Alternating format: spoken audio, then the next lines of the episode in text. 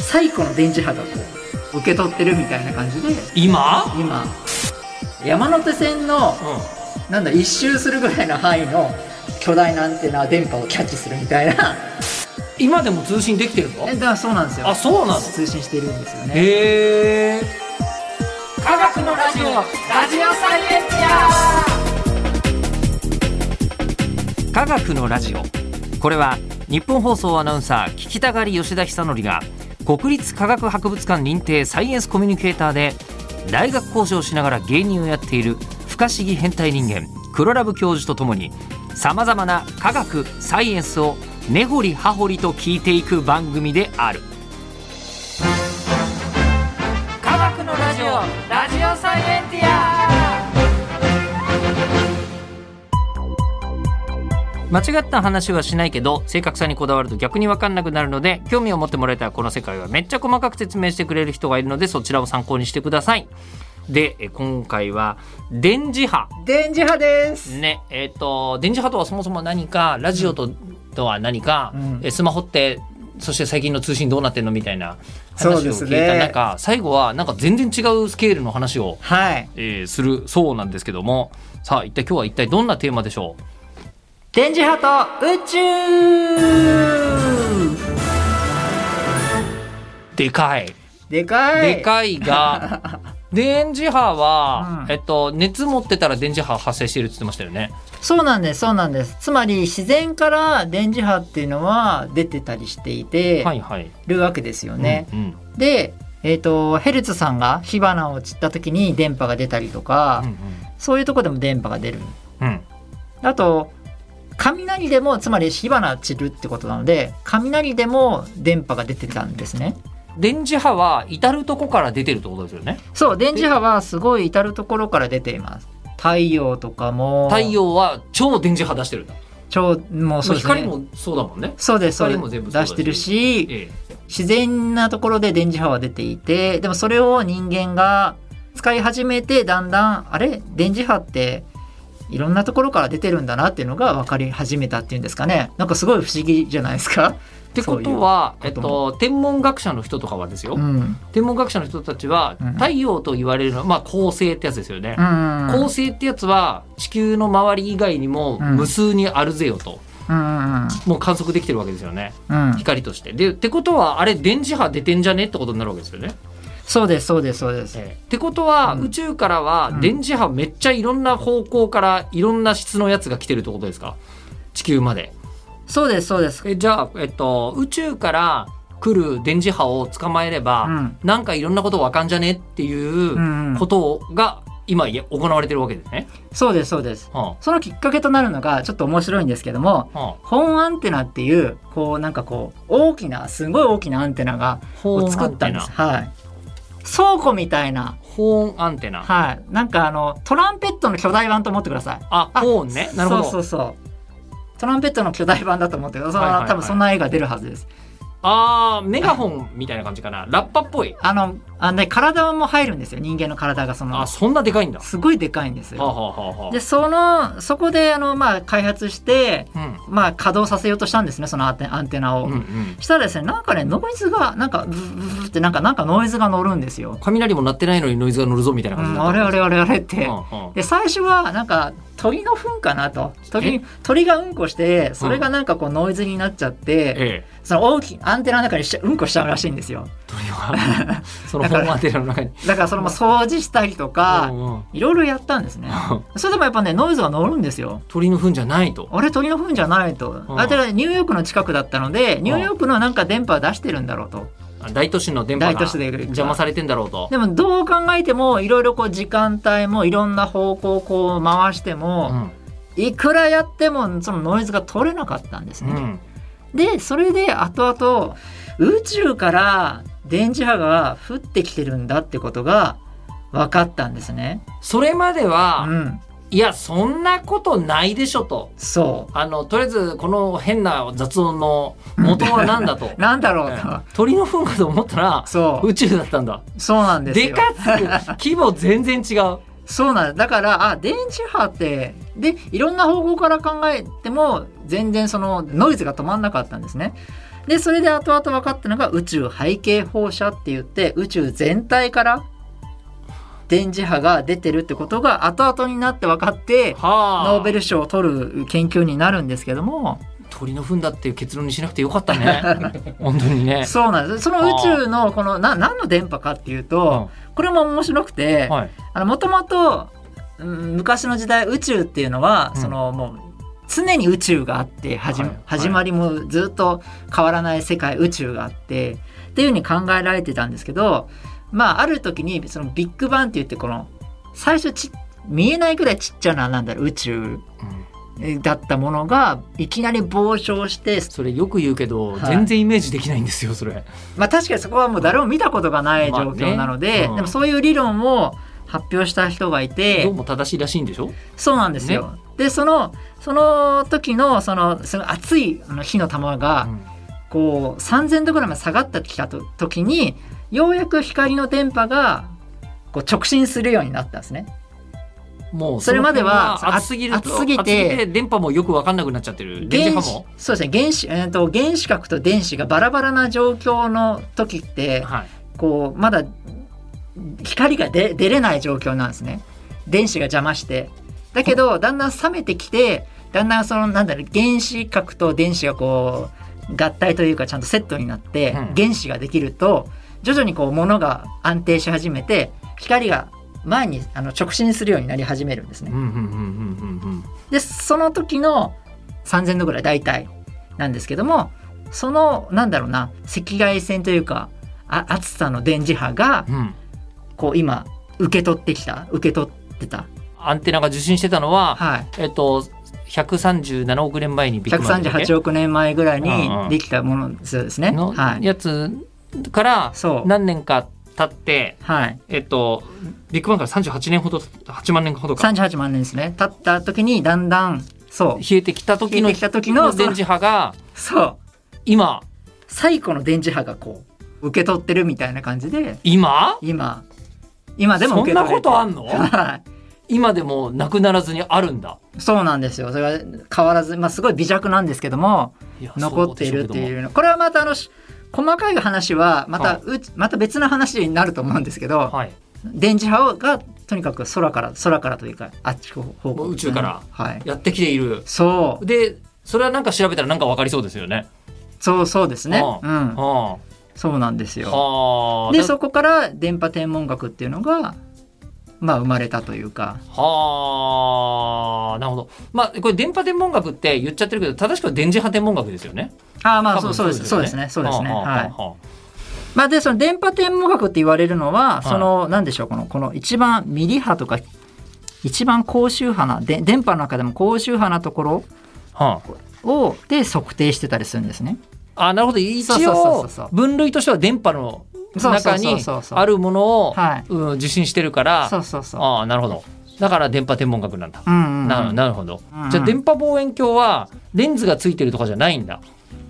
あ、そうです。で、そうです。電波が。あの受け取ってるその巨大なアンテナパラボパララアンテボラアンナテナのとでかかがいつくんだ版みたいな感じのあイメージですかね。あそれが世界中にあるわけですか、そうです。で、日本が主導しているアルマ天文台っていうのもあって、日本って結構そうあの電波天文学先進国なんですかそうですね。結構そうですはねい。はいあ、まあ世界中でやる、まあ日本も中心にななりながらやってるっていうやつなんですけども、うんうんうんアルマ天文台っていうのがあってア、ルマ天文台あのチリの標高5000メートルのほうアタカマ砂漠で作られてるんですけどもや、っぱり高くてなんかあのなるべく周りに大都市とかない方がいい感じしますもんね、それはですね、ええそのさっき言った、まあ、今日は電磁波についての話なのでこの高ければ高いほど高周波なほどやっぱりこう水分とかに弱くて吸収されちゃうんですねあそうなんだそうなんですよなのでその電波がこう届かないんですよねその宇宙から降り注いだものがせあそんなにそう103、えー、と137億年前とかのはい物理現象なのに、はえー、と水があったらそこでなくなっちゃうんだい。なくなっちゃうそのあそのよ弱くなっちゃうのうんうでん届かなくなっちゃうのでうんやっぱりこのなんて言うんでしょうね乾燥された大地とかあ砂漠だからアタカマ砂漠にあるんだ。そうですあのいろんな砂漠に候作補った地方がいいながあってあー天候とかいろんなことを考えてあの一番こうなったのがそうですねチリの標高 5,000m のところのうん乾燥された大地のところにアルマ天文台というのが作られて、もう10年目ぐらいになるんですかねあ2013年からスタートあでもついこの間じゃないですかそうなんですよ、パラボラアンテナの巨大版が何個も何個もあって、あ一個じゃないんだはいそれ巨大なあのものを何個か集めて66台66台設置して、うんえっとね丸なんだっけ山手線のうんなんだ一周するぐらいの範囲の巨大なアンテナ電波をキャッチするみたいなあでちょっとずつ場所が違うところでこんなにあの違う電磁波を受信したんだから電波を受信したんだから全体的にえっはと全体的にはもっとこんな感じだったはずだよねみたいなことが分みたいなかるようにはいなるように並べたんですかなんか視力6000っていうぐらい言われてるんですけど視力6000ぐらいの目を目を持ったみたい なそう誰だ視力に換算した人はなんかね書い視てあるんです力よ6000そうそれはねよくね言われるねあれなんですけど有名なやつなんですけど今日ねプロラブさん視力いくつ0.5ぐらいそうね普通 そんなもんですけ普通どはそんなもの6000そうでもそのぐらいあのすごい目がいいみたいな感じでやっぱり光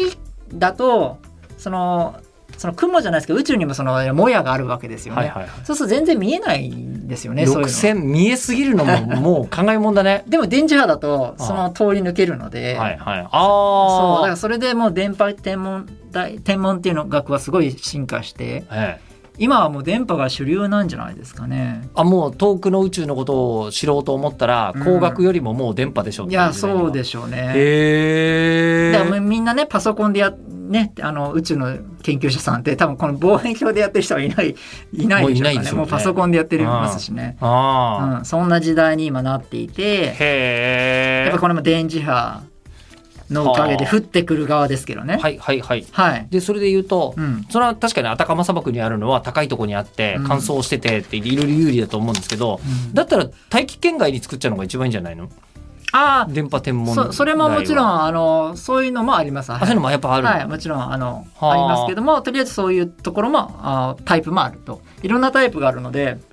光学望遠鏡のとんでもないやつとかいろいろセットで宇宙を研究しているっはあていうえのはあります。で、まあ、作って10年ぐらいうんその巨大なもの、えーはいはいはいがあって、はいなんか分かったこととかあるんですかあもういろんなことが分あかっ分かりすぎて多分昔のあちょうど偶然本当にこのそのために話すわけじゃないですけどブラックホールのなんかあのーまあ発見したよみたいなこうどんな状況かなみたいなニュースが流れてたと思うんですけどあったそのニュースそれも多分これあの関わってるはずですね。アタカマ砂漠がそうです。あのいろんなね天文あの望遠鏡があるんですけども、その中の一つに入ってるはずです、アルマ天文台がはい。もういろんなもう星を研究していて、もうすごく画期的な成果を出しているのが、はまあでえっ、とそうですね電波をキャッチする側ですね。あとあれですね、あのハヤブサ2とかのあ。うん通信とかだって電波を出してあ送信して受信あそしうだてよね通信してるわけですよね。はやぶさに至ってはねあのその地球から電波出すことによって、あれプログラム書き換えたりとかするでしょそうですそうです。ねはやぶさ2は40分間往復で通信しているのでこうタッチダウンとか40分間かかってたらもうあタッチダウンしてましたみたいになっちゃうので自動制御付きのやつでこう通信していたりとかそれもすごくないですかやっぱりこう電波ってうん遮な遮るものがなければまあ大体通信できるみたいなうんそれもすごいなと思ったりすごいよね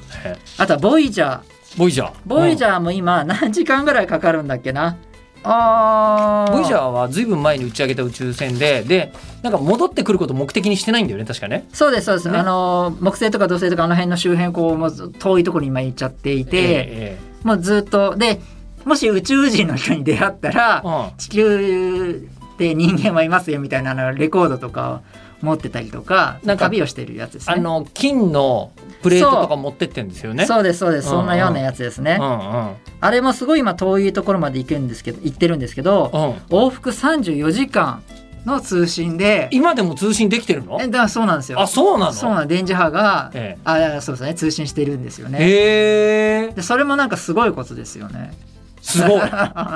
その間にうん、えー地球上では、えー携帯電話やスマホが生まれたりしてる のにそうだつもう相当レトロなあれですけどもあれ原子力の力の電池で使っあ原子電池か、うんの電電源に使っているので常に熱を帯びてその熱から、